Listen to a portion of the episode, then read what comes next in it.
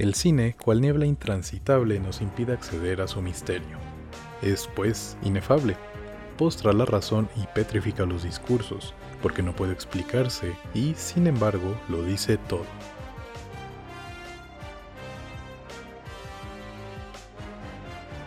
Muy buenos días, tardes, noches, desde donde sea que nos estén escuchando. Aquí está el Concilio Cinéfilo por, entre comillas, séptima semana consecutiva. Eh, les habla Serge en compañía de... Hola, yo soy Lili, una vez más con ustedes. Hola, buenas noches. Amo ese ánimo. Bueno, no se escuchó, pero dijo, creo que dijo yo soy Ale, algo así. Así ¿Quién es, de eso se trata todo. Pues bueno, estimados escuchas, estamos aquí en esta grabación especial.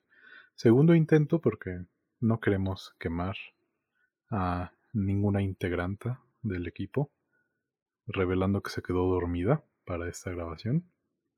Entonces aquí estamos por segunda ocasión grabándoles el bloque de noticias. Les recordamos que, dado que la discusión sobre las Blade Runner quedó muy larga y estuvimos bastante ocupados estos últimos días, pues se nos hizo más conveniente dividir este debate en dos episodios separados, pero como sí pasaron algunas cosas relevantes estos últimos días, pues sí decidimos grabarles un, un breve episodio de, de noticias de la semana para complementar esa discusión de Blade Runner 2049 que acompañará este bloque. Pero pues ya, esperamos eh, normalizar nuestros tiempos de grabación a como los teníamos en un inicio. Eh, todavía estamos ahí recuperando nuestros presupuestos emocionales, pero, pero pues ahí vamos. Ale, ¿te gustaría empezar con tus noticias mientras Lily se ríe? Ah, siempre yo. ¿Por qué tengo que ser la cortinilla de humo que tape las risas de la Lili? Porque si no va a ser nada más una cortinilla de risa. Pues aquí vamos.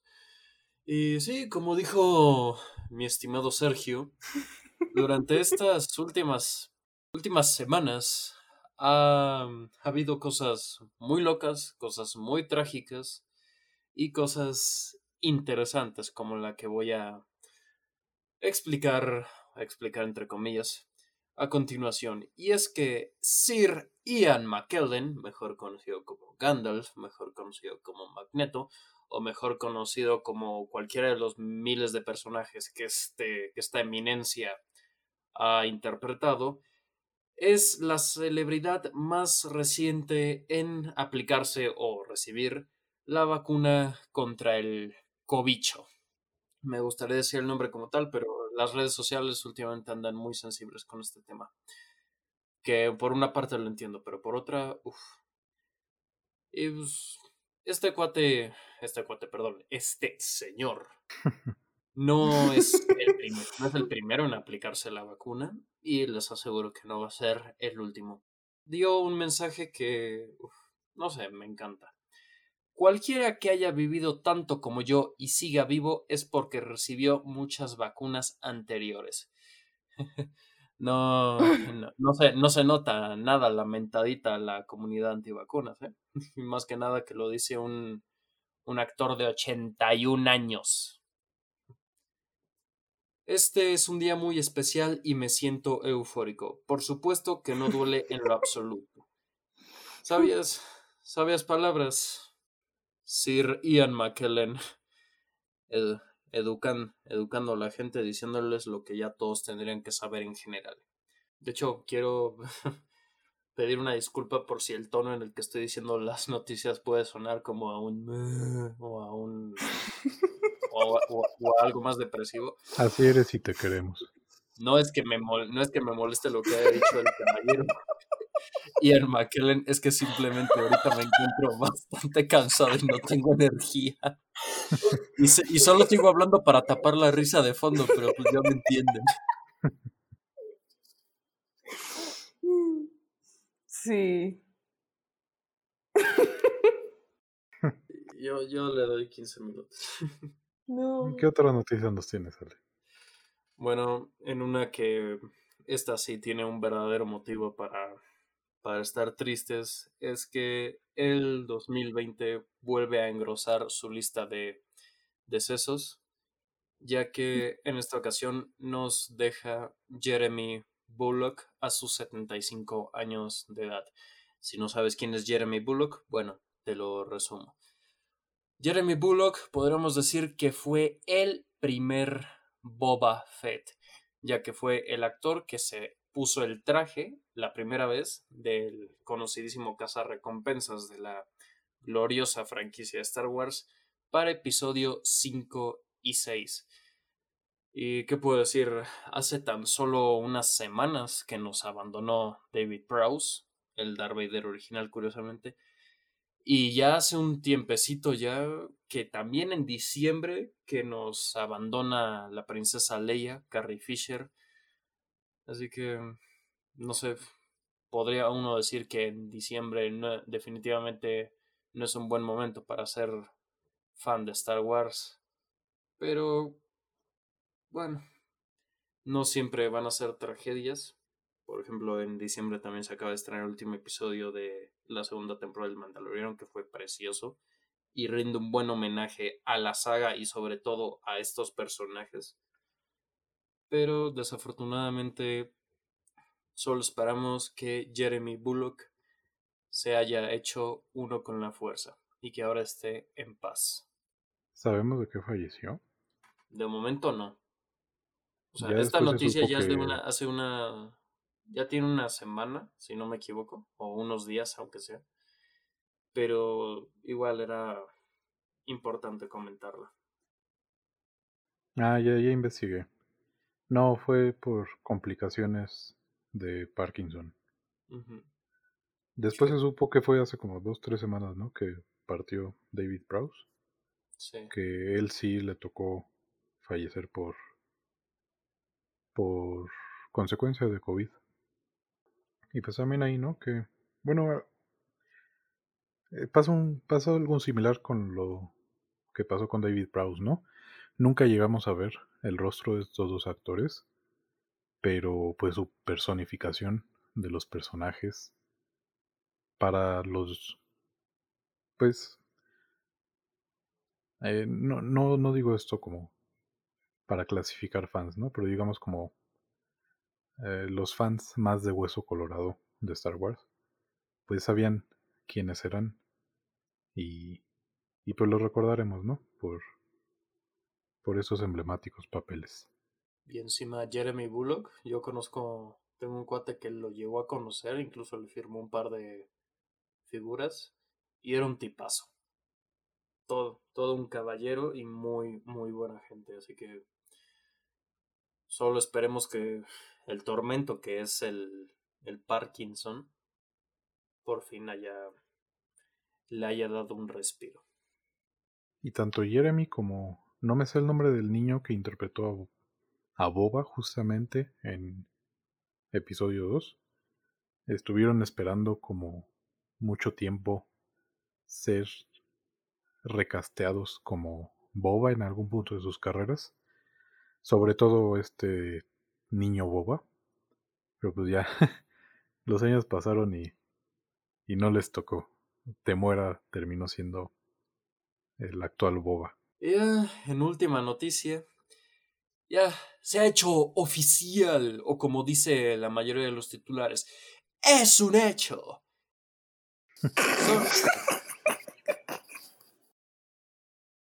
me, me voy a esperar, me voy a esperar. Qué buen clipping. Funimation ha comprado a Crunchyroll. Churchill, por favor. Uh, Churchill Roll, por favor. I'm sorry, bro. Bueno, hasta donde se, se por eso no lo estamos escuchando reírse. hasta donde han llegado las declaraciones, Sony Pictures Entertainment Inc. y ATT han hecho oficial que la, la venta de Crunchyroll a Funimation Global Group por un costo de 1.175 millones de dólares. Espera. Me parece ¿Crunchy compró a Funny o al revés? No, Crunchy compró a... No, Funny compró a Crunchy. Ah, ok, ok. Órale. ¿Sí me aclaré bien? Sí. Ah, bueno. Es, solo digo que es, es curioso porque yo actualmente no poseo ninguna de las dos plataformas. Hay que investigar, a ver si para el próximo episodio encontramos los datos de cuántos usuarios tiene, tiene cada una. Porque ahí, por ejemplo, recientemente sí se publicó que... Bueno, se hizo del conocimiento público que mientras Netflix ronda los 170 millones de usuarios a nivel mundial, Disney Plus ya alcanzó los ochenta y tantos. Y pues quién sabe, ¿no? Cuántos usuarios tenga una plataforma tan especializada como lo es Crunchy o Funimation. Lo que, lo que también se me hace raro, ¿no? Porque no sé si exista otra a nivel mundial, porque me imagino que a nivel local en, en Japón, en Corea a lo mejor existen, digamos, distribuidoras o servicios de streaming también así de, de especializados, ¿no? pero a nivel mundial que te que se te sostenga un negocio así, quién sabe qué tan redituable sea. Y hasta donde yo sabía, estas eran las dos los dos referentes mundiales, que uno absorba al otro y sobre todo que AT&T haya dejado ir a este, bueno, AT&T ahorita desde que compró Warner eh, está hecho un lío. Puede ser que dijeran, pues ni lo estamos usando, entonces mejor sí véndelo. No sabemos hacer, no sabemos hacer nada. Vende el anime ahorita. pues habría habría que ver. ¿Sigues viva, Lili? Sí, ya respiro. ¿Se puede morir de risa? Sí. O sea, pero tendrías que estarte riendo más de, no sé, media hora o algo así, o sea, sin parar. Yo creo que sí. Pues ha estado como a la mitad de eso. Dios mío, por favor, sálvame. es cierto. Pues sí, pero por lo menos me doy mis pausas. Yo creo que alguien que no se dé pausas, algo así. Ah, bueno, y también, ¿no? Creo que ante la compra de. de. Ay. Bueno, más bien ante el surgimiento de Disney Plus, Netflix optó un poco por la compra de contenido de anime, entre ellos, pues estas películas, ¿no? Con estilo anime de estudios Ghibli. Y pues hay quien sabe qué vaya a representar que estas dos grandes eh, servicios de streaming, Funimation y Crunchyroll, sean ahora uno solo. Porque pues Netflix me imagino que va a tener más reñido el conseguir contenido de ese tipo.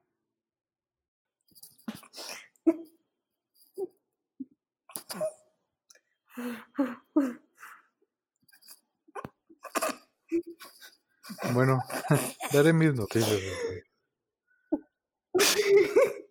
No, ya, ya puedo, ya puedo. Voy a ponerme a contar. Pues bueno, amigos, me toca. En otras noticias, James, mi bebé, One, será la mente creativa tras el nuevo Van Helsing, por lo que los fans de la película están entusiasmados por lo que One podría hacer con esta nueva entrega. O sea, algo tétrico y espeluznante a lo mejor, no lo sé. Yo mm, tengo que ser sincera, nunca había visto esa película. Sí había escuchado de ella, obvio, pero pues no es como que una que ubique tanto. Pero por el simple hecho de que sea uno de mis directores y productores favoritos, ya me llamó la atención por la postura que yo creo que le va a dar al filme. Así que pues yo creo que sí la llegaría a ver, pero pues obviamente vería primero la que salió antes para ver, pues, qué show, ¿no? En que es como la comparación vaya. Ahí la verdad yo sí veía constantemente esa película de niño. Entré porque la tenía en DVD y porque la pasaban muy seguido, creo que en. En creo que hasta en el 5, ¿eh? la pasaban bastante seguido. Y pues está curioso porque es una película que reúne a Van Helsing, al monstruo de Frankenstein, Drácula. Los hombres lobo. Hombres lobo, por supuesto. Hasta el Dr. Jekyll anda por ahí. Y eh, si bien no es la mejor película, creo que es lo bastante entretenida. Y sí, pues tiene unos personajes, sobre todo Helsing, que, que pues están bastante bien definidos. Y además tiene en protagónico a Hugh Jackman, acompañado de Kate Beckinsale, que pues en, su momento, todavía hoy, ¿no? Pero en su momento más, eran como un poco el top de, de actores en Hollywood. Y pues yo creo que sí, me gustaría volver a verla. También podría contar como película navideña, ¿eh? No lo había pensado. Mm, ya. ¿De dónde sacas eso? Tú nada más dile que sí. De mi corazón. Jajaja. Eso es de poca imaginación. Mm, sí. Para ver qué, qué tanto ha envejecido. Envejecido. Mm. O, de plano, si, si la recuerdo de forma muy poco realista, ¿no? Pero se supone que este remake está un poco viendo también cómo rescata de la tumba a este... ¿Cómo se llama el universo de monstruos de Universal? Dark Universe. Ah, el Dark Universe. Que nació muerto con el remake de La Momia. Y que justamente el director original de, de Van Helsing es el mismo de La Momia original.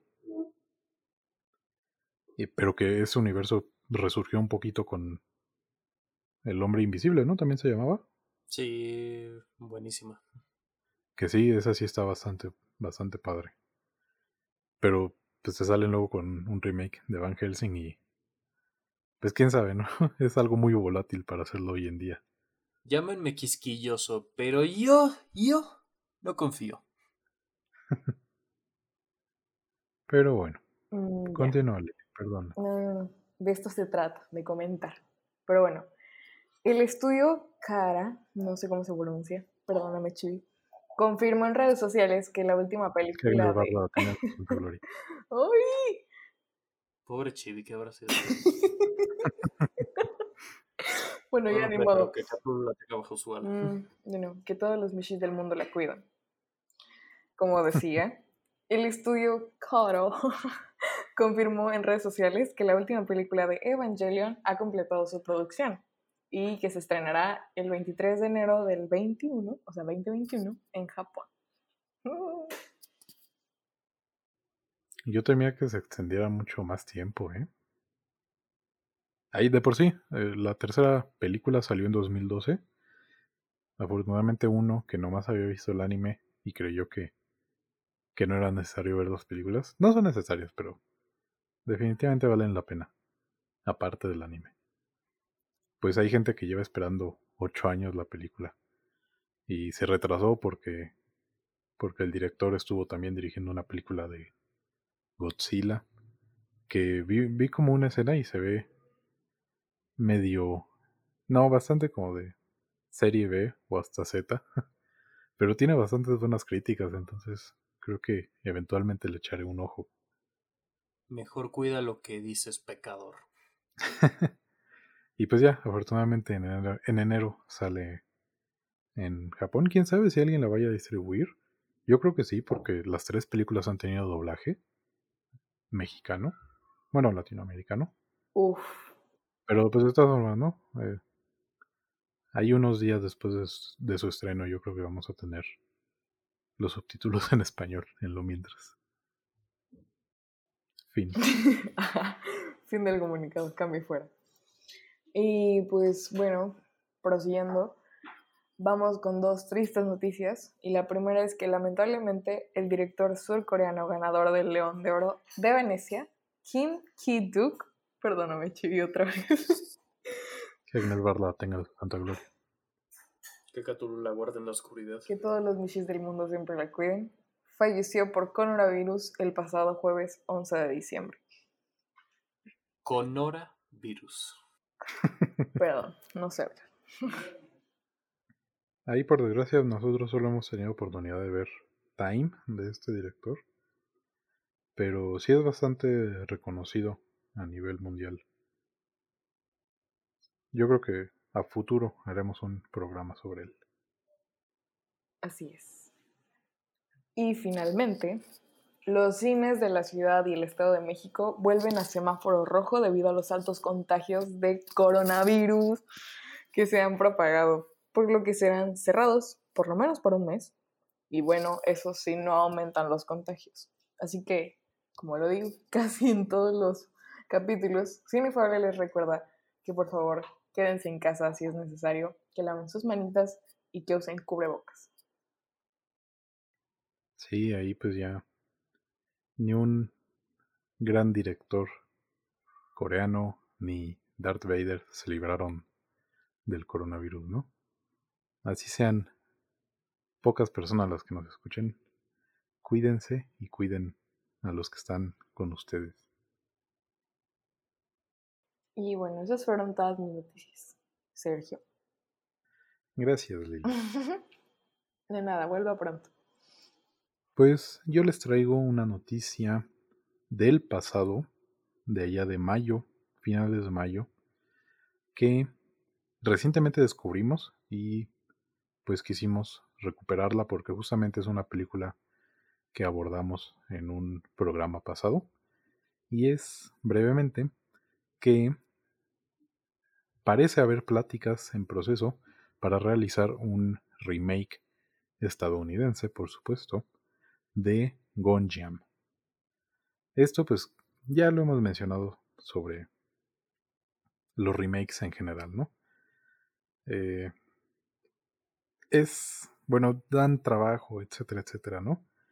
Pero esta idea de que tienes que hacer una producción nacional para que tus habitantes se interesen en ella y no puedan ver, como diría mm, Bong Joon-ho en la ceremonia de los Óscares, pues que no puedan cruzar esta barrera de los subtítulos.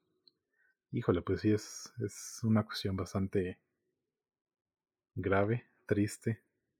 Decepcionante.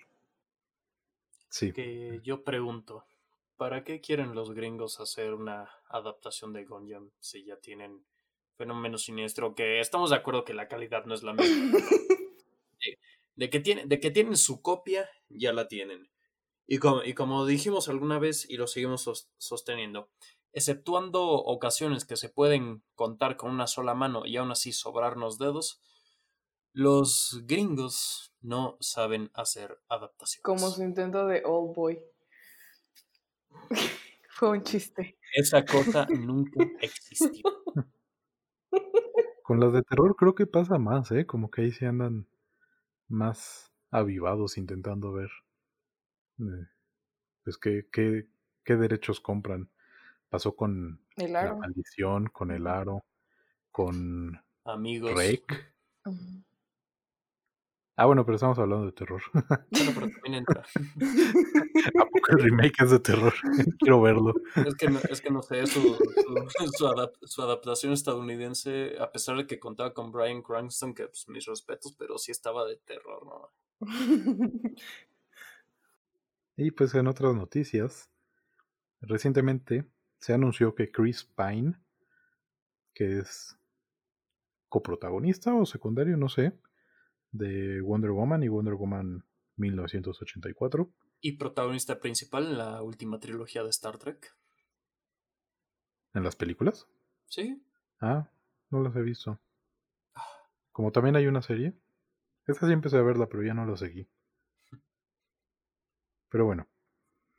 Parece que ha sido fichado para una potencial franquicia. Generalmente cuando surgen nuevas franquicias o se retoman franquicias para hacer remake o reboots, tienen nombres clave. Pero curiosamente a nadie le importó guardar el secreto en esto y hay una nueva franquicia bajo el título de Dungeons and Dragons que tal vez sepan, tal vez no, toma su nombre del popular juego de rol que surgió por ahí en los 70 en el 74, si mal no recuerdo. Es un juego donde pues los jugadores crean un personaje de fantasía, un enano, un elfo, etcétera, etcétera, con una, ¿cómo decirlo? Una profesión, digamos, particular, que, que si es mago, que si, que si es guerrero, etcétera, etcétera. Y pues desarrolla aventuras en un mundo, ya sea establecido por, por alguna de las aventuras oficiales de la editorial o creado de forma casera por el por el Dungeon Master, el maestro del calabozo.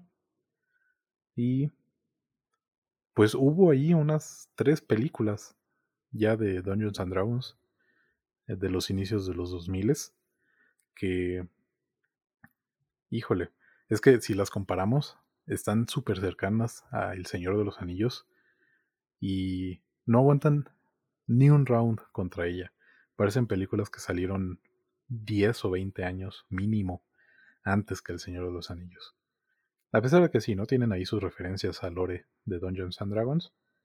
Y pues ojalá, yo creo que la industria ya ha progresado lo suficiente narrativa y visualmente como para darnos una, al menos una, una obra de, calidad digna.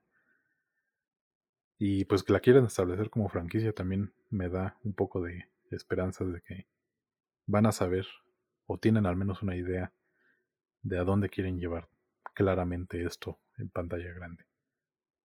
Pues por eso, bueno, esta noticia está aquí porque soy Dungeon Master y me gusta obviamente Dungeons and Dragons. Mm, ya. No se nota. No, para nada. Y pues en las últimas dos noticias, Disney recientemente tuvo el, su Investors Day, que esta vez fue una especie de D23, porque aprovechó para anunciar varios lanzamientos. Se supone que es un evento enfocado a... ¿Cómo se llama? ¿Cuál es la traducción de Investors? ¿Inversores? No, sé. Ajá. a inversores para sus diferentes proyectos, ¿no? Entonces, pues estos últimos, que fue hace como una semana creo, anunciaron pero un montón de nuevos proyectos que les resumiremos brevemente. Bueno, al menos los más destacados, porque creo que hubo más de... Creo que hasta secuela de La Bella y la Bestia anunciaron.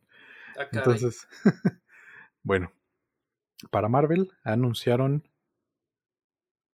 bueno, WandaVision, que ya estaba calendarizada para el 15 de enero de 2021.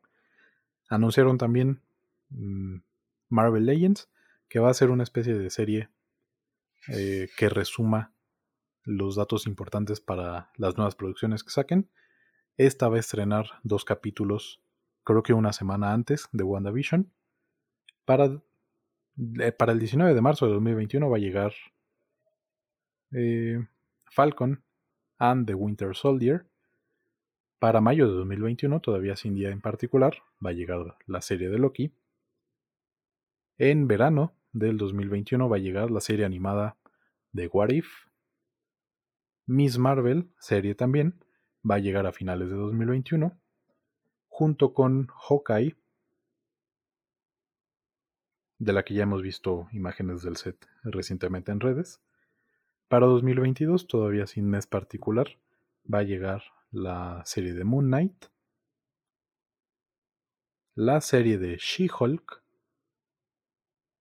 a finales de 2022, suponemos, va a llegar el especial de Navidad de Guardianes de la Galaxia, que estará situado entre el volumen 2 y el volumen 3. Suponemos que va a ser en Navidad por el carácter justamente de temporada que tiene este proyecto. Todavía sin fecha de lanzamiento, una serie de Secret Invasion, protagonizada por Samuel L. Jackson y Ben Mendelssohn, que son Nick Fury y Talos, respectivamente. Ironheart, una nueva personaje del universo de Marvel Iron Man, va a llegar con su propia serie, todavía sin anunciar la fecha. Armor Wars, protagonizada por James Rhodes, o sea, Don Cheadle, va a llegar también, todavía sin fecha particular. Capitana Marvel 2 recibe fecha de estreno de 11 de noviembre de 2022.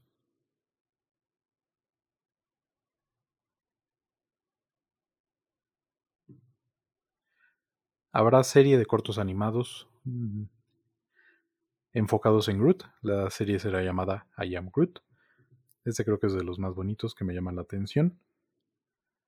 Se anunció que Christian Bale fue casteado como el villano Gore, carnicero de dioses, para la cuarta película de Thor, Love and Thunder, que se estrenará el 6 de mayo de 2022. Habrá nueva película, película todavía sin fecha de estreno, de Los Cuatro Fantásticos, dirigida por John Watts.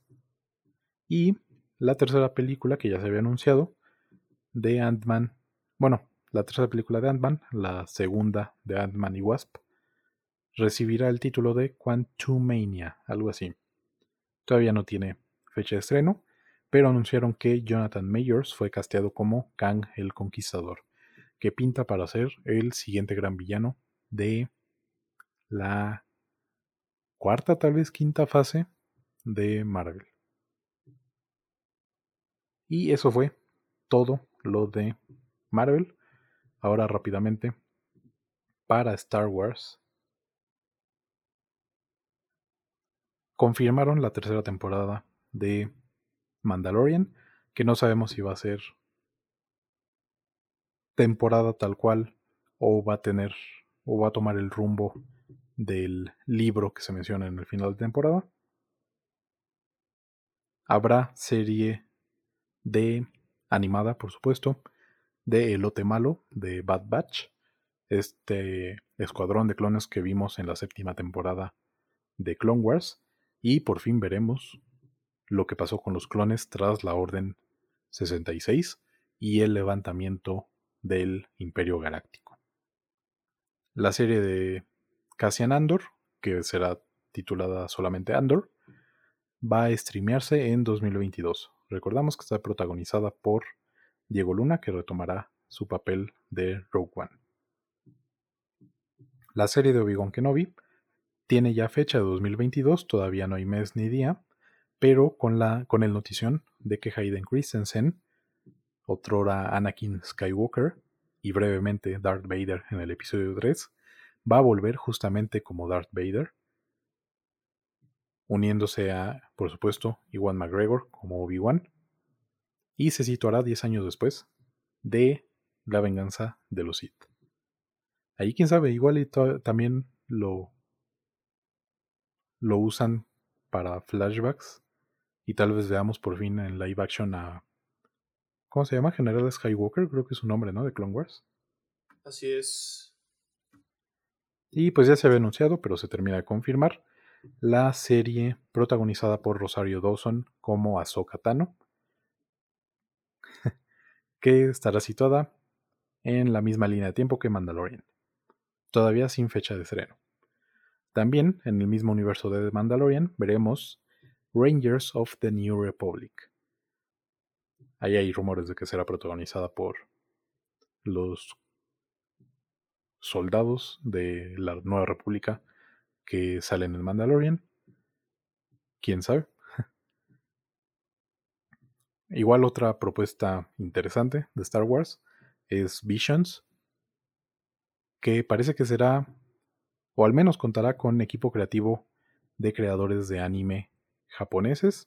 Todavía no sabemos si toda la serie tendrá tal cual eh, esa estética, pero sabemos que van a ser cortos animados no precisamente secuenciales.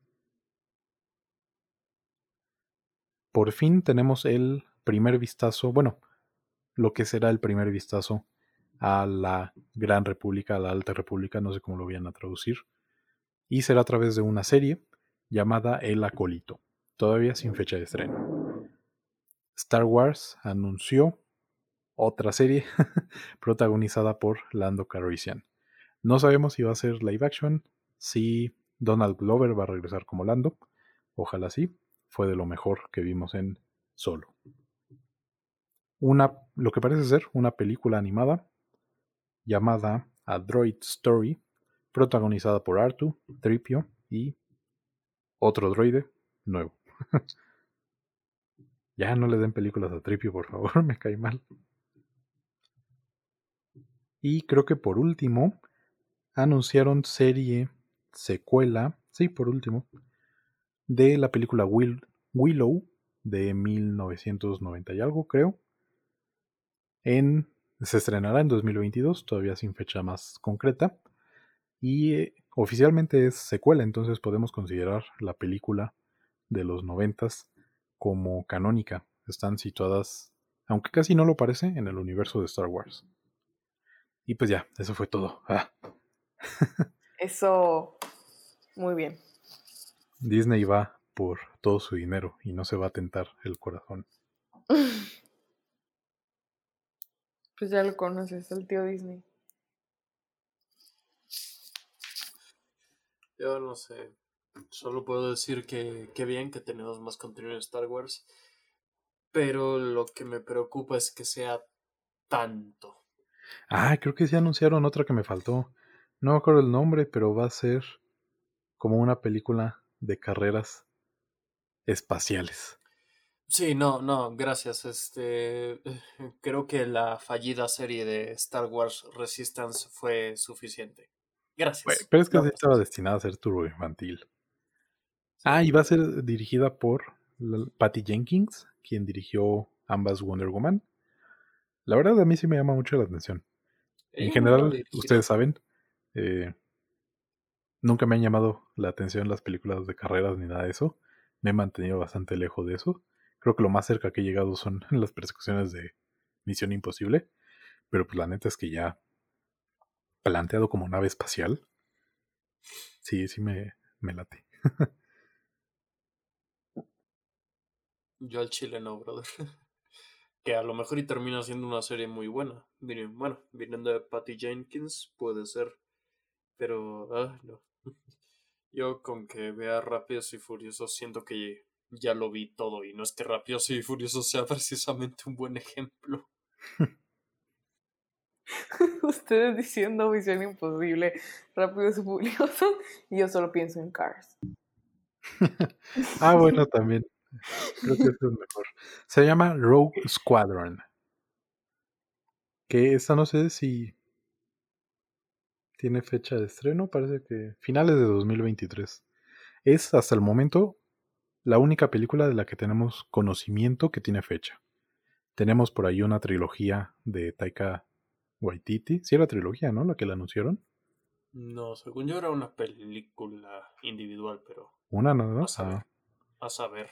Bueno, pero habían anunciado esa trilogía así de la de la Alta República. Que quién sabe si se situará en la misma temporalidad que el acólito. Pero tampoco tenemos fecha de eso. Eh, habrá que ver. Ah, no, creo que esta, que es, creo que esta de la Alta República va a ser la de estos vatos. Los odio. ¿De quiénes? Los de Juego de Tronos. Ah, no, pero esos no les habían dado chamba. Sí. Van a dirigirlas.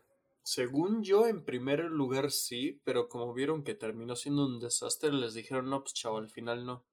No, ¿cómo crees? Al que le dijeron ya no fue a Ryan Johnson. Bueno, aparte. pero no, esos siguen en pie. Eh, otra cosa que no voy a ver. Y pues bueno, ese fue maldito Disney. maldito y bendito Disney. Ah, también va a haber por ahí una serie de Alien. ¿Sí le dije? No. Ok. Pero pues todavía no se anunció absolutamente nada. Más que está en desarrollo apenas. Creo que eso ya es de lo. de lo más relevante para nosotros, ¿no? Porque. Planeta es que secuela de la Bella y la Bestia. O sea, a los niños, ¿no? Pero pues a nosotros qué. ¿Secuela del live action o secuela de la animada? Ah, supongo que de live action. Ah, entonces no, qué flojera. ¿La animada tuvo secuela? No. No sé, no me acuerdo. No, no, no. bueno, no sé, espero que por lo menos regrese Emma Watson. Eh, no sé, de todos los live actions que ha habido de Disney, me ha gustado ninguno. Star Wars. Caete hocico. O sea, hasta eso. Prefiero episodio 8 y 9 que otros live actions de Disney. Pero bueno, ese fue este bloque especial de noticias pre-navideño. Creo que... No, todavía... Bueno, vamos a grabar otro episodio antes de Navidad, pero no estamos seguros si lo van a escuchar antes de Nochebuena. Se intentará. y pues bueno, ya escucharán la despedida formal en lo que grabamos de 2049, pero los dejamos con esa discusión que quedó pendiente. Gracias por escucharnos de todas maneras. Cuídense mucho. Manden propina que hace falta. ya sí. Pues nada, amiguitos, fue un honor estar otra vez con ustedes.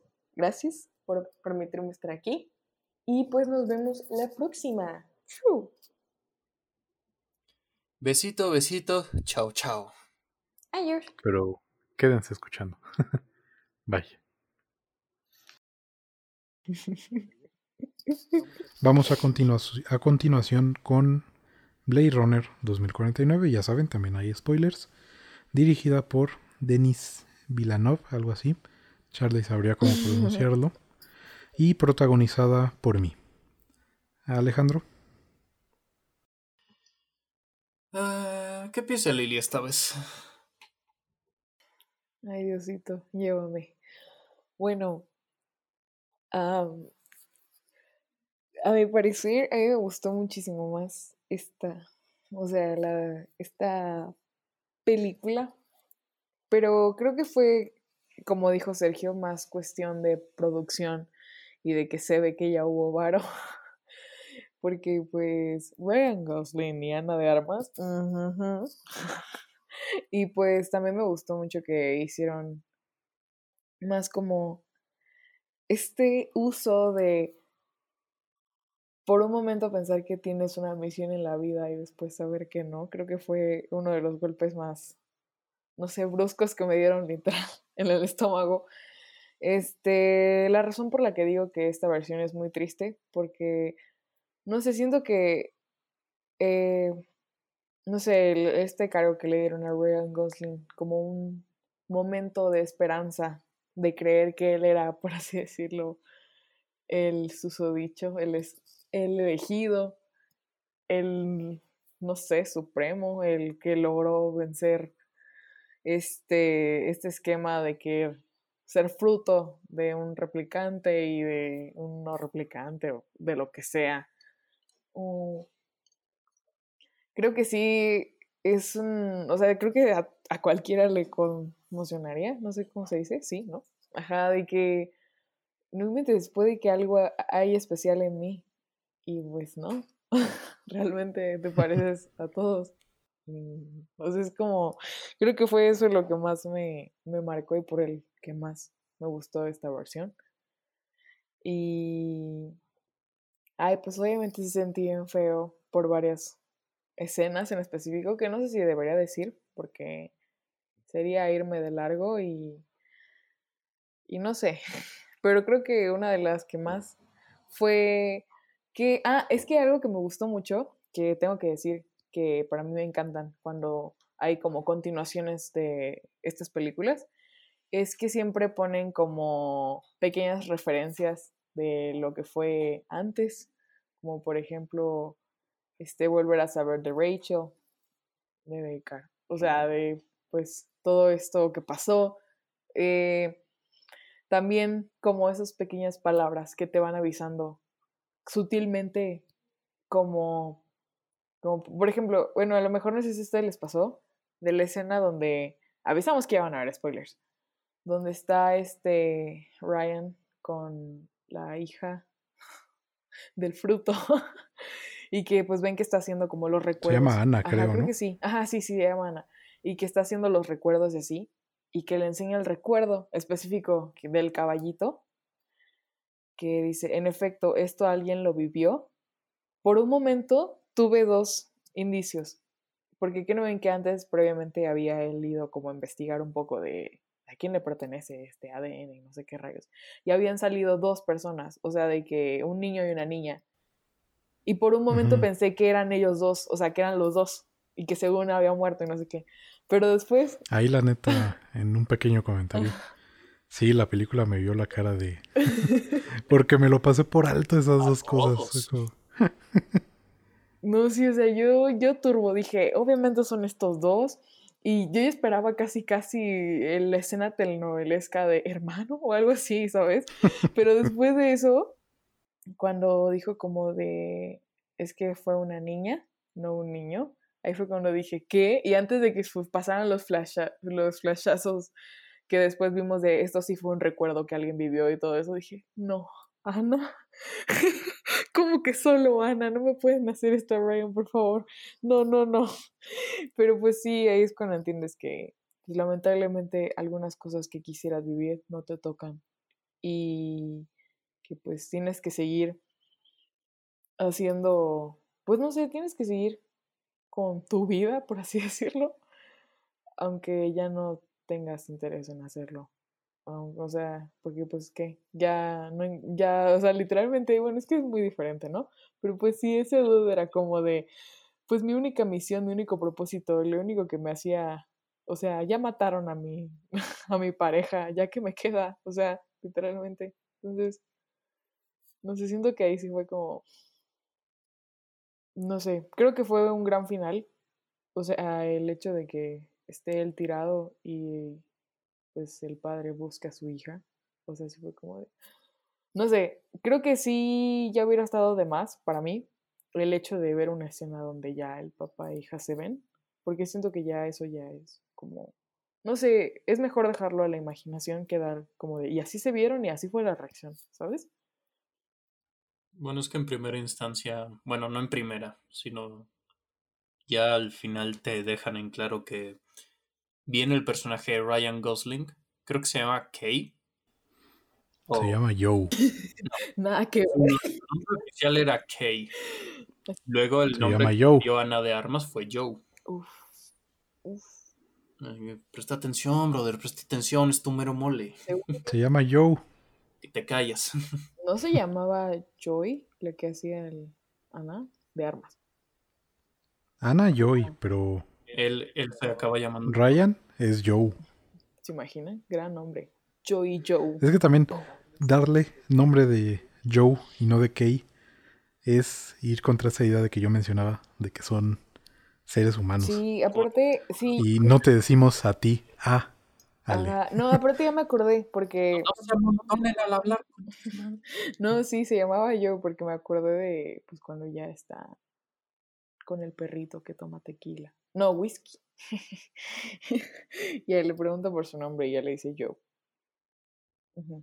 Sí. Es a lo que me estoy refiriendo. Mm, En primera instancia, su nombre era Kay, porque tal cual su personaje en primera instancia era tratado como un objeto, porque al principio los replicantes, a pesar de todo, seguían, se- seguían siendo tratados como simples objetos. Ya es luego la evolución en cuando ya se, el brother se ya se convence, soy, un- soy un ser vivo, tengo nombre, nací. Entonces, por fin terminan, termina asimilando, por así decirlo, su verdadera identidad, lo que vendría a ser Joe. ¿Me expliqué? Simón, pero yo estoy reafirmando que siempre fue Joe. Sí, pero yo estoy, habl- yo estoy hablando en los temas que te plantea la película. ya. A fin y de cuentas, te dicen que aquí el personaje de Joe no era más que una pieza dentro de todo un plan. Sí, una pieza fundamental, quizás incluso la más importante de todas. Pero una pieza, al fin y al cabo. y creo que hablo por muchos los que vimos esta película. Yo la fui a ver en cines, quedé maravillado, enamorado. A todos nos vieron la cara de, de tontos, haciéndonos creer que tal cual Joe era el, el elegido, Chale. el Mesías, para solo decir, revelarte que él era un, bueno, no sé si un plan de respaldo, está bien dicho. Era O literalmente, como lo dicen en Harry Potter, un cerdo para el matadero. algo así, pero bueno. Otra cosa es que la actuación de Ryan Gosling aquí estuvo bien, estuvo bien. Aquí no nos, deja- Buenísimo, ¿eh? Me encantó. no nos dejan la interrogante de Gracias, eso no es aquí directamente, ¿sabes? Te dejan en claro que Ryan Gosling es, está interpretando a un replicante que conforme avanza la trama se va descubriendo a sí mismo y como dice, se acaba de convencer, reconoce, se da cuenta que él en verdad está vivo. O sea, el, el nombre de Kay no es más que un... Eso sí que es un invento, ya que tú se acaba de convencer, tengo un nombre real y ese nombre es Joe. Entonces, pasamos de ser un personaje casi inexpresivo en su totalidad ¿Se imaginan un día despertar y decir, soy yo? No manches. Prosigue, Alex. Ya me voy, hasta luego.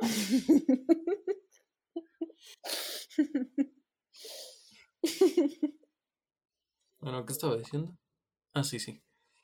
Este, pasamos de ver un personaje que es incluso más inexpresivo y carente de emociones que el propio, el propio Descartes, a ver a alguien que empieza a experimentar conflictos enormes, conflictos internos enormes, que incluso empeoran y llegan a la cúspide cuando se entera de que él literal, literalmente era una distracción para los demás.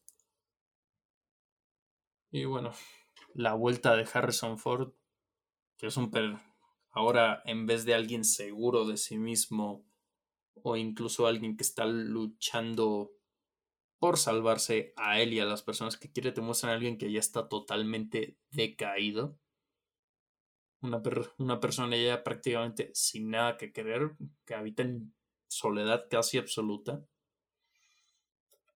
Y que únicamente es al final cuando podemos decir que se permite ser feliz nuevamente. Al poder reencontrarse con alguien a quien abandonó justamente para protegerla.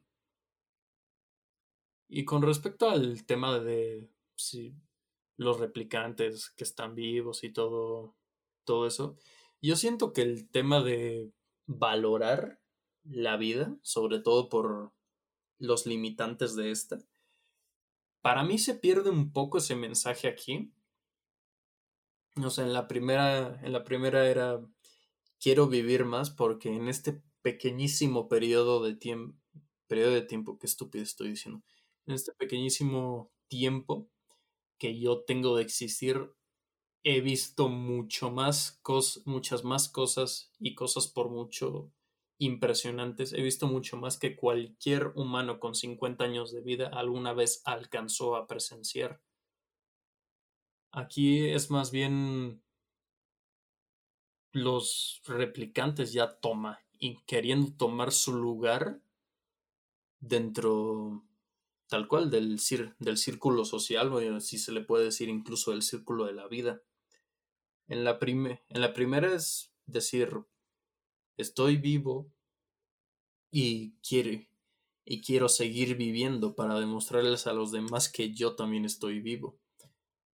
Aquí, eh, aquí directamente es más ya, ya no soy un esclavo, ya no soy un, una simple baratija, o como lo describe Wallace, un ángel que lucha por ser siempre el mejor. Ya, di, ya directamente es demostrarle a los demás que yo también estoy aquí. Eso no demerita a la propia trama de la película. Y como lo había dicho antes, a mí el ambiente que trata la primera, la original de Blade Runner, es, a pesar de estar viviendo en sociedad, es un ambiente caótico, da la sensación incluso de llegar a ser un tanto opresivo entre tanta gente y tanto vehículo juntos en un solo espacio. Aquí creo que se abarca más el sentimiento de soledad. Vamos a, vamos a más espacios que no son solo la ciudad, vamos a deshuesaderos, chatarrerías, incluso orfanatos. Bueno, orfanatos trata de menores, vamos a decir las cosas como son. Pero a pesar de ver que es una ciudad poblada, hay, hay humanos, hay replicantes, hay policías, hay criminales, hay crimen. Todo lo que rodea al protagonista, desde mi perspectiva, siempre es una sensación de completa soledad, siendo su única compañía la inteligencia artificial que habita con él en su departamento. Y aún así, sentirse vacío, sin un propósito tal cual. Hasta que por fin logramos entrar en el conflicto, por así decirlo, de acción, cuando Joe encuentra a Deckard. Y, ay, ¿cómo, se llamaba la, la otra replicante, la que termina matando a todos? Luff. Luff. Se me olvidó lo que iba a decir en sí, pero bueno. este. Así con esto de, sentirse vacío. Creo que esto se refleja más en el personaje de Luff, quien está al servicio de Wallace. Ya que en un principio Ryan Gosling solo es alguien que cumple con los objetivos que le dan, pero finalmente encuentra un propósito. Y a pesar de que le tumban todo diciendo que él no era el motivo del propósito, el cuate sí, sigue adelante. Porque aunque ese propósito no fuera suyo, él quiere que ese propósito se cumpla. Mientras que el personaje de Luke sigue sintiéndose vacía, despreciada incluso, y hace todo lo que puede por, a fin de cuentas, tener algo de afecto, ser reconocida, Incluso cuando le ocasiona la herida mortal a, a Joe, se despide de él diciendo yo soy el mejor ángel, dando a entender que sí, lo único que buscaba era el reconocimiento, quizás el, quizás el cariño, y aunque ella lo esté diciendo, puede, puedes notar que a pesar de todos los elogios que se está tirando a ella sola, se sigue, se sigue sintiendo insignificante a comparación de los otros. Y eso, de alguna forma u otra, termina siendo lo que acaba con ella. Bueno, eso y que Joe la ahoga directamente. Pero aquí, aquí hay una diferencia para mí entre estos dos personajes. Joe tenía un objetivo. Bueno, tenía objetivos asignados. Después pasa a tener un objetivo propio. Después, al enterarse de que él no era el motivo de esa meta, sigue queriendo cumplirla. Ah, y al final la termina cumpliendo. Mientras que... Recuérdame el nombre otra vez, por favor. Loop. Mientras que Loop todo el tiempo está fija en una sola cosa quiero, quiero sentirme bien, quiero sentirme apreciada, quiero, quiero sentir que por fin significó algo. Y que incluso puede llegar a ser egoísmo fomentado, fomentado por el miedo a no ser nada. Incluso cuando técnicamente lo logra, ya dije, sigue pareciendo poco. Es que uno logró cumplir su objetivo, ¿Por qué? Porque aprendió, aprendió a superarlo y aprendió, aprendió a vivir con él, a pesar de enterarse de que todo eran verdades a medias. Mientras que la otra actuaba, actuaba por impulso y por desesperación. Y al final ella es la que acabó perdiendo, a fin de cuentas.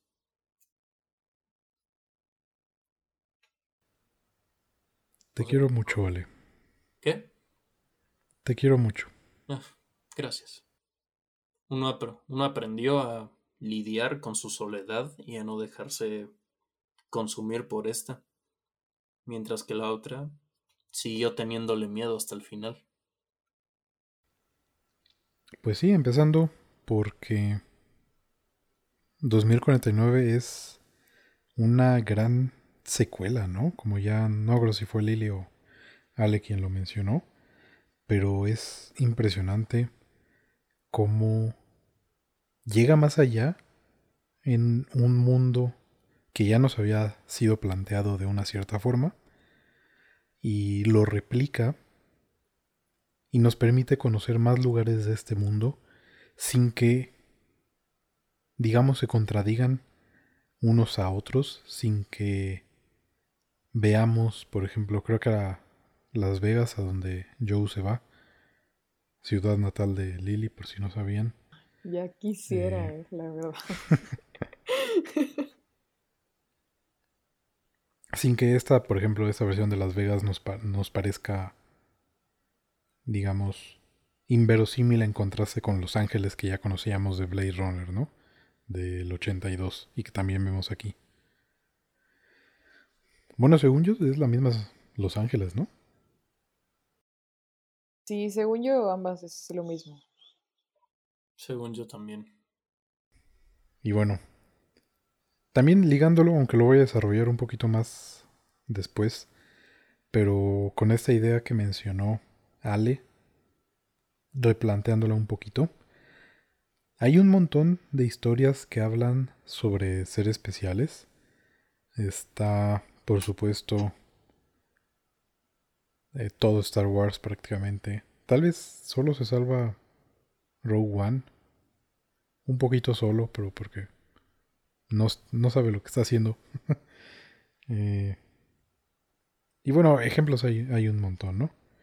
Incluso como estas películas o series de artistas que Lily mencionaba, van un poquito en pos de mitificar a una persona y cómo pasa de ser una persona normal, mortal como el resto de nosotros, a ser alguien hacer alguien, ¿no? y creo que esta película, 2049, como también lo hace, pero en videojuego, obviamente, The Last of Us parte 2, desmitifican la idea de ser especial, que ya mencionaré más adelante, pues eh, suena, suena muy feo, ¿no? Que nos digan que no somos especiales, pero bajo esta idea, sobre todo del existencialismo, que ya mencioné en la película anterior, pues nadie es especial y todos tenemos que lidiar con esa, a lo mejor ahí sí las personas famosas se autoengañan, ¿no?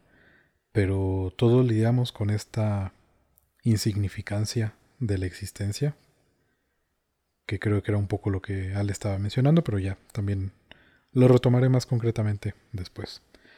Me parece curioso que la bueno, en general la ciencia ficción es un género que le gusta mucho mirar a futuro, mientras que a lo mejor a la fantasía también tiende como a mirar hacia atrás. Incluso si bien no aplica tal cual con El Señor de los Anillos o Juego de Tronos, que sean sociedades como en un camino de civilización anterior o al menos alterno, pero no paralelo al nuestro, pues se sienten como anteriores, ¿no? Por así decirlo. Pues unos buenos años, 34, no, 35, 36, 37 años Blade Runner habló del futuro y hace un año prácticamente eh, lo pasamos. Me parece creo que es una reflexión interesante el, el que alcancemos un imaginario que una película plantea. Y por desgracia, pues no siento que No, obviamente no hemos llegado a grados de Blade Runner. Eh, gracias Agnes Barda. Pero tampoco siento que vamos en una dirección opuesta o tan mejor que la que la película plantea, ¿no? Y bueno, ahora ya tenemos la fecha de 2049, que cuántos son? 29 años, ¿no? 29 años de aquí. Y ojalá estemos más cerca de Ghibli que de Blade Runner. Por favor. Y bueno, también un poco retomando esta idea de que es una gran secuela. Ahí, por ejemplo, podemos hablar de Juegos del Hambre y En Llamas como buenas películas y En Llamas es una buena secuela, pero ahí En Llamas retoma mucho el juego que, bueno, los Juegos del Hambre, pero quería hablar de, digamos, los mismos elementos que su película anterior plantea, ¿no? Y aquí, con 2049, pues hemos visto Blade Runner, así que el juego del humano que duda de su humanidad no va a surtir efecto, ¿no? Aunque Juego del Hambre sí encuentra. Son cosas distintas también, ¿no? Pero sí lo hace, lo retoma de manera interesante. Pero pues aquí lo que hace Blade Runner 2049 es mostrarnos a un replicante que duda de su artificialidad y que sorprendentemente es una perspectiva que nos arroja una faceta bastante interesante, realmente del mismo conflicto que vemos en la Blade Runner original. Y bueno, siguiendo, ¿no? La reexploración de, del mundo de Blade Runner me parece una gran decisión y un gran logro que no intente copiar a la antecesora. Si lo retoma, también nos gusta ver eso, ¿no? Nos gusta volver a ver esa los ángeles que conocíamos, pero que también añade un montón de cosas que nada le piden a esta estética que ya se nos tenía establecida y que Villanueva, como dice Lili, lleve Así es. Lleve más lejos, ¿no? Pero, eh, vuelvo a retomar la ciudad natal de Lili, pues es una estética completamente diferente al enfoque de cyberpunk que habíamos visto en Los Ángeles y nada le pide a, a esta otra versión, ¿no? También me gusta que la fotografía de Roger Dickens, que fue el fotógrafo de 2049, es superior a la original. Porque, pues la de la original, que era de Jordan Cronenweth, Cronenweth, algo así, si mal no recuerdo, pues ya era muy buena. Y aquí en 2049 vemos cómo crea diferentes atmósferas que efectivamente, como planteaba Alejandro, siguen la línea del vacío humano, de la desolación y también de la presencia de la tecnología o del paso del ser humano, pero son diferentes unas de otras y las hace, pues sí me atrevería a decir que inolvidables, ¿no? Si bien ya eran inolvidables esas Los Ángeles de la original, esas oficinas de Tyrell del 82. Aquí tenemos, repito, Las Vegas, estas oficinas magníficas de Wallace, la periferia de la ciudad, que ahí sí se mueve más como a un, una estética más de posguerra, postapocalíptica, ¿no? Entre otras. Y bueno, ¿qué otra cosa? De por sí, la primera película tenía una estructura bastante, pues lenta podríamos decir, no muy, bueno, no tan Sidfieldiana, pero 2049 tiene todavía menos que eso. Creo que sí podríamos a lo mejor dividirla en tres actos, pero sería, no sé si sería lo más preciso, lo más funcional. Sí tiene evidentemente elementos o funciones convencionales, pero pues creo que eso es porque es narrativamente inevitable que, al menos en este tipo de cine, veamos que se repitan pues cosas que entran en esos conceptos de, a lo mejor de plot twist, de plot point, etcétera, etcétera, ¿no? Y a pesar de que sí tiene una estructura todavía más lenta que su predecesora,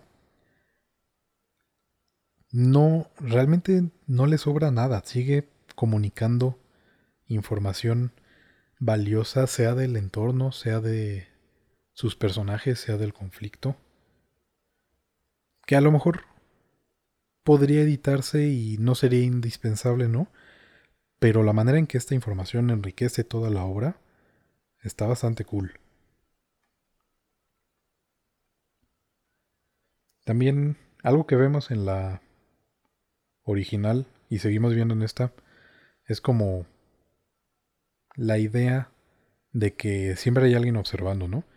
En la original era también a través de de los ojos, el mismo test de los replicantes se realizaba a través de, bueno, gracias a estos, había luces que atravesaban la ventana y se veían como como resplandores de linterna que estuvieran buscando algo, aunque fueran de anuncios, ¿no? Y aquí llegamos a verlos también, junto con anuncios por doquier, todavía incluso más que los que habíamos visto en la original. Ah, incluso los escuchamos fuera de cuadro. Y pues también, ¿no? Se repite que. Que, bueno, no es tal cual el ojo, pero ya. Ya se les ocurrió hacer a los replicantes con. Con una seña distintiva en el ojo. Y pues sigue ahí presente, ¿no? Y bueno, ya después sí, sí se confirma que. Efectivamente, Wallace está vigilando de cerca todo lo que pasa. ¿Qué otra cosa que valga la, pena mencionar? Bueno, la música. Creo que también me, agrada como ambas películas eh, rozan en lo sonoro y en lo musical esta frontera entre lo digético y lo extradigético. A lo mejor sí es un poquito más notorio en la original porque no sabe uno si están sonando máquinas, si es ruido de la ciudad o si son o si es el sintetizador de Vangelis. Y aquí pasa un poquito similar, solo que no tan característico como lo era con Vangelis en la anterior. Pero se confunde ahí también, ¿no? Como hace Silent Hill, mucho lo que es el, el ruido de ambiente con un ruido, bueno, con, con la música de la película. ¿Qué otra cosa? los efectos especiales, ¿no? Cuando vi, todavía me acuerdo cuando vi a Rachel ahí en IMAX en el cine, fue como, oh Dios. Sí, no. No, yo también ahí quedé. Porque... Ajá. Yo, perdón, yo la vi en Netflix cuando tocó volver a verla para este programa, pero cuando la vi por primera vez en cine, Dios mío, es una de quizás muchas, quizás pocas, pero es una película que en mi opinión se tiene que ver sí o sí en cines. Creo que es algo que caracteriza a Villanueva, ¿no? Que sus películas sí no se aprecian para nada en una televisión como lo hacen en cines. Y pues sí, ¿no? Es, es que... ¿Qué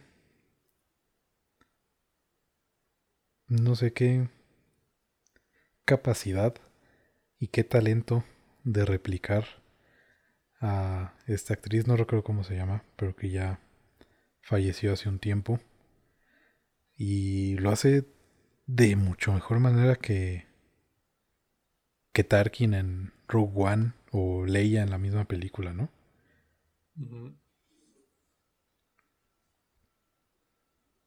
Y bueno, Ah, bueno, algo que no mencioné, pero que estaba en, el análisis de YouTube, es que en lo original las fotos son como este elemento que recuerda al pasado, porque la película no usa flashbacks, solo tiene una, una escena onírica, imaginaria, pero en lugar de flashbacks eh, concretiza todo en, en fotos, tal cual. Y también son esos elementos que, repito, recuerdan al pasado y plantean esta incertidumbre respecto a la veracidad o validez del, del origen y del ser, ¿no? Y en 2049 se reemplazan directamente por recuerdos, que ahí sí llegamos a ver. Bueno, pues nada, nada más vemos el de la fábrica, ¿no? De cierta forma, sí. Bueno, la versión de Joe, claro. Los recuerdos que pensamos que eran de Joe, pero que no eran de Joe. Fue de una persona que realmente lo vivió. Basta.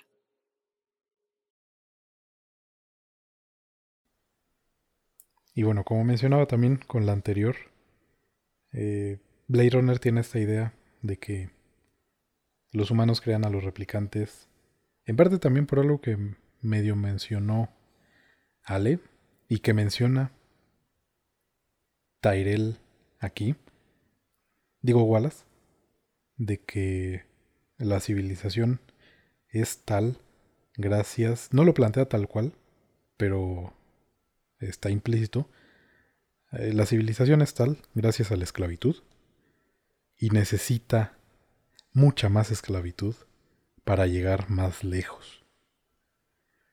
El, en ambos Tyrell y Wallace vemos esta idea del hombre que sueña con ser Dios, pero solo puede jugar a serlo. Y por eso también Wallace se ve en la necesidad de retomar el proyecto que tenía Tyrell una vez que que quiebra, digamos. Pero Wallace incluso queda en un nivel inferior a su predecesor porque no logra replicar la reproducción natural y es lo que él está buscando toda esta película. Eso sí, no por mano propia. Y retomando lo que había dicho antes de que en la anterior habíamos visto a un ser humano dudar de su humanidad y que en esta vemos a un replicante dudar, dudar de su artificialidad. Mientras Descartes en la anterior estaba seguro de que era, empezamos con un Descartes seguro de que es. En esta, Joe está seguro de que no es, como, como decía Lily. Tiene esta... Bueno, está carente de identidad y por lo tanto de digamos de validez y de existencia puesto que no, no puede ser porque no puede ser porque no es está limitado a cumplir las tareas que alguien le dio espero ya lo haya dicho claro lo más claro posible y pues Joe va reconociendo y validando su existencia en un proceso bastante similar al de Descartes. Primero basándose en que, bueno, Descartes en que su origen era natural, Joe en que su origen era artificial, para después reconocer que esto no define su existencia. Y ya es a partir de ese punto que, como Sísifo, eh, pues se apropia de ella. Y me recordó brevemente al gigante de hierro por la cuestión de las almas y cómo Joe la tiene tiene esta idea en él a pesar de que nunca vemos realmente que sea a raíz de un recuerdo o algo, ¿no? Pero es lo que el mundo le ha enseñado y el espejo a través del cual él se mira. Y pues esta, ¿no? Esta idea de que hay seres que no tienen alma y que por lo tanto son menos que los que sí la tienen. Pero pues retomando, ¿no? La, la duda de Descartes, hay que dudar de todo lo que conocemos, aunque entren en crisis. Y bueno, también como mencionaba Lily, que, de, que volvamos a ver a Descartes y que pues Descartes siga con vida, no solo me gusta como a nivel de fanservice, a nivel de fan, sino que contrario a este monólogo que tuvo Batty monólogo final de se perderán el tiempo como lágrimas en la lluvia. Que veamos a Deckard con vida, gracias a Bati por supuesto, atenta contra el olvido que la existencia supone. Y pues esto, la, la supervivencia y transformación de Deckard no hubiera sido posible sin Roy. Y por lo mismo no hubieran marcado y transformado a Joe, ni hubieran permitido que Ana existiera. Eh, Ana personaje, no Ana de armas. Ana existiera y motivara a tantas otras personas a reconocerse y luchar, bueno, personas replicantes, a reconocerse y luchar por su libertad. Y si bien no lo hace por ser un héroe, estoy hablando de Bati, lo hace porque, bueno, como había, como había mencionado, ¿no? Cerré con, creo que cerré con eso. Lo hace probablemente porque cree que es lo correcto, porque sabe lo que es estar a punto de morir y querer vivir más, etcétera, etcétera, ¿no? Hay muchas posibilidades, cada quien escoja la que más le gusta. Y pues la transformación que sufre Joe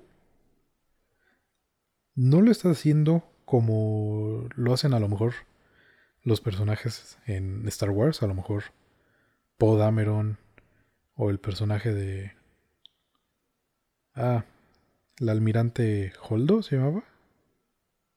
¿Hondo? Holdo. Holdo. De que se sacrifican pues un poco siendo héroes, ¿no? Pero Joe no siento en lo personal que lo haga por eso, lo hace como, como Ale decía, porque por un momento conoce a su padre, sabe lo que significa conocer a un padre después de vivir sin creyendo no tenerlo, sin tenerlo, y está dispuesto a morir porque alguien más, porque Ana en este caso, pueda saberlo.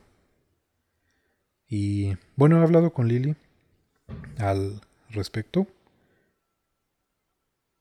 y de una especie de efecto mariposa, creo que podemos llamarle. He hablado... Bueno, no, no, en el podcast no he hablado, pero con mis amigos he hablado. pues de que en general queremos un mundo mejor. Tal vez no lo alcancemos a ver. Tal vez sí. Vale la pena eh, la apuesta, intentarlo. Pero no llegaremos ahí intentando ser Iron Man chasqueando su guantelete. Eh, Finn cargando contra contra la turbina de la nave, no me acuerdo contra qué se iba a estrellar. Una réplica a escala del rayo de la estrella de la muerte. Ah, sí, es cierto, el rayo. Eh, pues eso, ¿no? ¿no? No vamos a llegar a un mundo mejor intentando ser estos grandes héroes que pues sí, nos encanta ver en pantalla, ¿no? Pero a nivel real, realidad, pues no existen. Y lo lograremos algún día a través de las pequeñas acciones que de una u otra forma tendrán ecos en, en los hilos que Your Name planteaba como Musubi, creo que era Musubi, en esta especie de, de efecto mariposa. Curiosamente, la primera vez que la vi, como que no. No me gustó mucho a la presencia de Joy.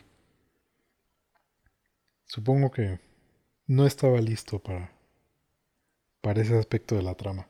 Pero pues ya después me percaté, en visionados posteriores, de la ambigüedad de este personaje. Sabemos que es un producto se nos remarca en varias ocasiones, en una bastante evidente.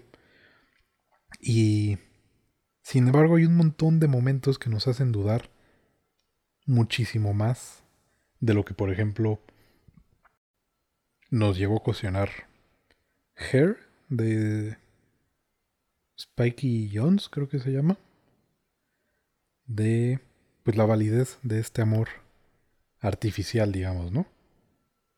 Por ejemplo, como cuando Joy escucha lo que Joe hace, aunque ella esté en modo bolsillo, sin, sin que le hable, ¿no? Un poco como Alexa escuchando en la oscuridad. Eh, que lo bautice como Joe a, al anterior Kay a raíz de, de su propio nombre, ¿no? Que se ponga en riesgo al borrar este que era como su servidor, con tal de que no encuentren a Joe.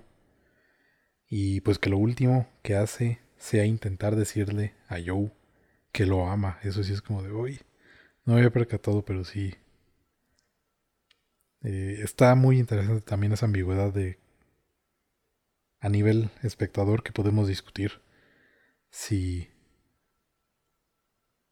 pues es que creo que Joy sería el nombre del shipeo. Era real. Gran shipeo, ¿eh? Ustedes brevemente qué dicen, ¿era real? ¿No era real? Pues es que sí está como raro, ¿no? Pues, Pues supongo que en, el- no sé, en, un, en otras circunstancias, sí. mira, yo creo que el, por muy así, por muy virtual o artificial que tú seas, el acción, el tomar acciones como ponerte en riesgo, saber que si destruyen esta madre en la que te están portando, saber que si la destruyen tu existencia hasta ahí llegó, pero aún así hacerlo de todas formas para que no puedan encontrar a la persona que tú quieres, o literalmente sacri- sacrificarte a ti mismo por alguien más, no sé, para mí sigue siendo más real que cualquier otra acción entre comillas benéfica o realista que puede llegar a ver. También entiendo que hay como diferentes modelos de Joy, digamos. Se siente un poco feo decirlo así. Eh, también el que le habla a Joe desde el puente. eh, yo creo que era uno físico, uno pues de carne y hueso. Y eso también, ¿no? Abriría, que es teoría mía, ¿no? Pues la posibilidad de que, de entre todas las opciones, Joe eh, busca una Joy virtual y no una física. Pero bueno, retomando un poco la idea de cuando mencioné The Last of Us parte 2. En esta película vemos a personas que, que buscan su identidad, que buscan ser especiales y como lo dijo Alejandro, pues tenemos a estos dos personajes replicantes, Joe, que busca al principio su identidad en el origen, y a Loop, que creo que sí se manejan, se pueden manejar a los dos como protagonistas, ¿eh? Porque todo lo que vemos en la película está relacionado a ellos, están ellos, ya sea juntos o separados. Y bueno, Loop busca establecerse y tener valor a partir de, como decía Ale, ¿no? De la calidad de ángel que le da Wallace. Y pues esto re- reitero, ¿no? Todos buscamos ser especiales de una u otra manera. Eh, al menos eh, especiales para, para quienes nos rodean, especiales en lo que hacemos. Identificarnos y que nos identifiquen de una u otra forma. Y pues la película creo que funciona bastante bien porque nos habla de ese aspecto humano. Y creo que también un poco paralelo, pero no igual a Blade Runner del 82. Mientras en la del 82 era pienso, luego existo. En este es más como siento, luego existo, que el sentir eh, lleva en sí el pensamiento. Creo que es aquí lo que define a, a Joe. Joe habla con... Ya en esta... En este tercer acto, yo creo que podríamos llamarle. Habla con esta Joy publicitaria de cabello azul. Y para mí, para ese punto, Joe ya perdió todo lo que tenía. Y literal ya no tiene trabajo. Eh, perdió a Joey. Se sabía replicante y luego se creyó humano y perdió esa humanidad que quería haber ganado. Entonces no tiene absolutamente nada, pero se para, escucha a esta Joy.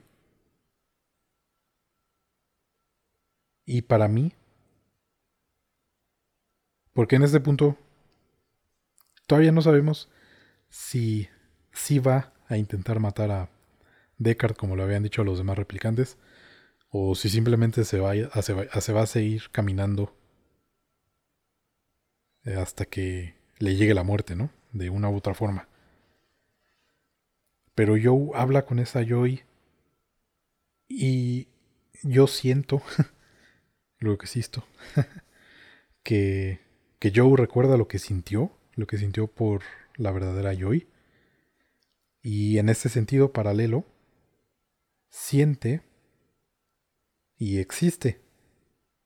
Por lo que Joe decide resistirse, rebelarse, y es a raíz de esto que se decide a no seguir las órdenes de nadie más, sea humano o replicante, y hacer lo que cree correcto. Aquí sí creo que Joe decide hacer lo que cree correcto, que no es salvar a el padre de la primer replicante nacida naturalmente, ¿no?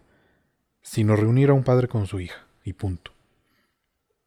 Y entonces, retomando esta idea de more human than human, como hizo también Batty al final de su vida, pues le piden a Joe matar a Deckard, pero, pero él es libre, él se revela y sabe la verdad de sí mismo, así que, como Sísifo, se apropia de su destino y decide salvar a Deckard.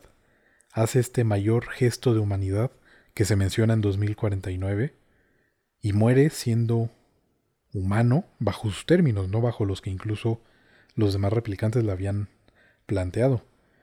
Y retomamos este aspecto que vemos también al original de la muerte como principal vínculo con lo natural, también un poco ligado con esta idea de el mayor gesto de la humanidad, morir por una por una causa, ¿no? Entonces al morir así, Joe como que termina confirmando de una u otra manera su humanidad y deja de replicar también el comportamiento humano, deja de ser un replicante y decide su propio su propio camino.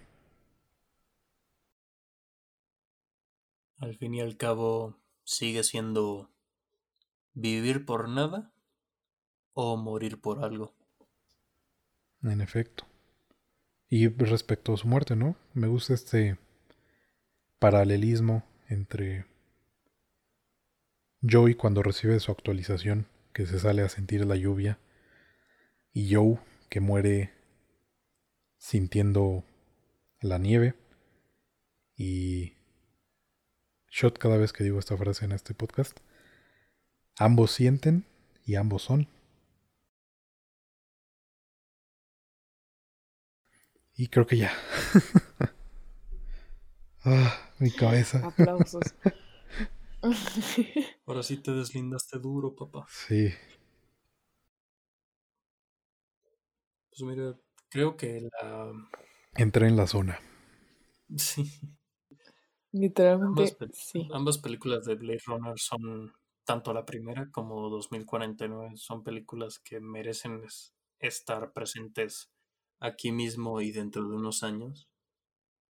Porque incluso ambas te plantean qué es lo que en verdad te hace sentir vivo, qué en verdad está vivo, o incluso quién eres tú. Y solo a mí luego me genera la, la situación de qué probabilidades hay de que yo viva más que la persona, no sé, que vive enfrente de mi casa, qué probabilidades hay de que esa persona viva más que yo. ¿Qué probabilidades hay de que lo que yo estoy viviendo en este momento lo siga recordando cuando me haga viejo? ¿O cuántas probabilidades hay de que nosotros, los de este podcast, incluso más amigos, nos volvamos a reencontrar en algún futuro? Muchas, pocas, quizás ninguna, pero estuvimos aquí. Y eso es lo que importa.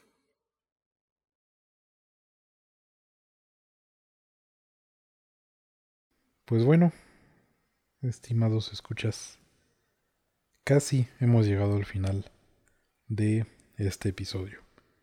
Antes de retirarnos, es diciembre, salimos de revisar películas de miedo a revisar estas dos. Bueno, pasamos por Ghibli afortunadamente. Estas dos a lo mejor te dejan un poquito sad, pero es triste no ser especial, es triste que estemos aquí sin ninguna razón. Pero pues lo dijo Ale, lo que importa es que estamos aquí.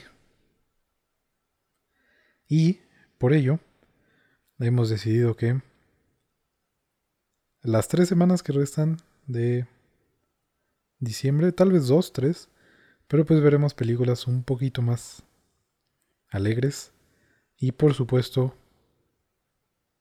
temáticas de la Navidad. Así que para subir un poquito los ánimos y porque es temporada navideña, revisaremos algunas películas que unas que el mundo considera, como navideñas, otras que nosotros consideramos como navideñas. Por lo que para el siguiente episodio veremos Harry Potter y la piedra filosofal de Chris Columbus. Es del 97. Soy feliz, muy feliz. Así es. Feliz, muy feliz. Sí, además, eh, pues sí queremos hablar de Harry Potter, pero eh, pues está complicado que en un solo episodio hablemos de las ocho. Así es. Entonces creo que vamos a aplicar un poco la de Ghibli, de irlas repartiendo poco a poquito. Y Necesitan su, su merecido respeto y espacio. no, Harry Potter es del, dos- del 2001. ok. Y la otra película muy navideña, por supuesto, Obvio. es de 1988, dirigida por John McTiernan. Algo así. Y es nada más y nada menos que Duro de Matar. Súper navideña. Harry Potter la pueden encontrar en HBO Go y puede que en Prime Video, no estoy del todo seguro. Mientras que Duro de Matar sí está en Prime Video. O al menos es lo que me marca la internet. Si no, pues son películas bastante fáciles de conseguir en las redes. Y pues nada, gente, un placer estar aquí con ustedes por sexta semana. Así es. Ya mes y medio de que se logró este proyecto. Entonces, muchísimas gracias por estar una vez más con nosotros. Venga, muy buenas noches. Estuvimos antes, estuvimos ahora y les aseguro, vamos a estar más adelante. Nos seguimos escuchando. Este podcast se perderá en el tiempo, como lágrimas en la lluvia. Pero todavía no. Nos escuchamos la siguiente semana. Bye. Adiós. Luego.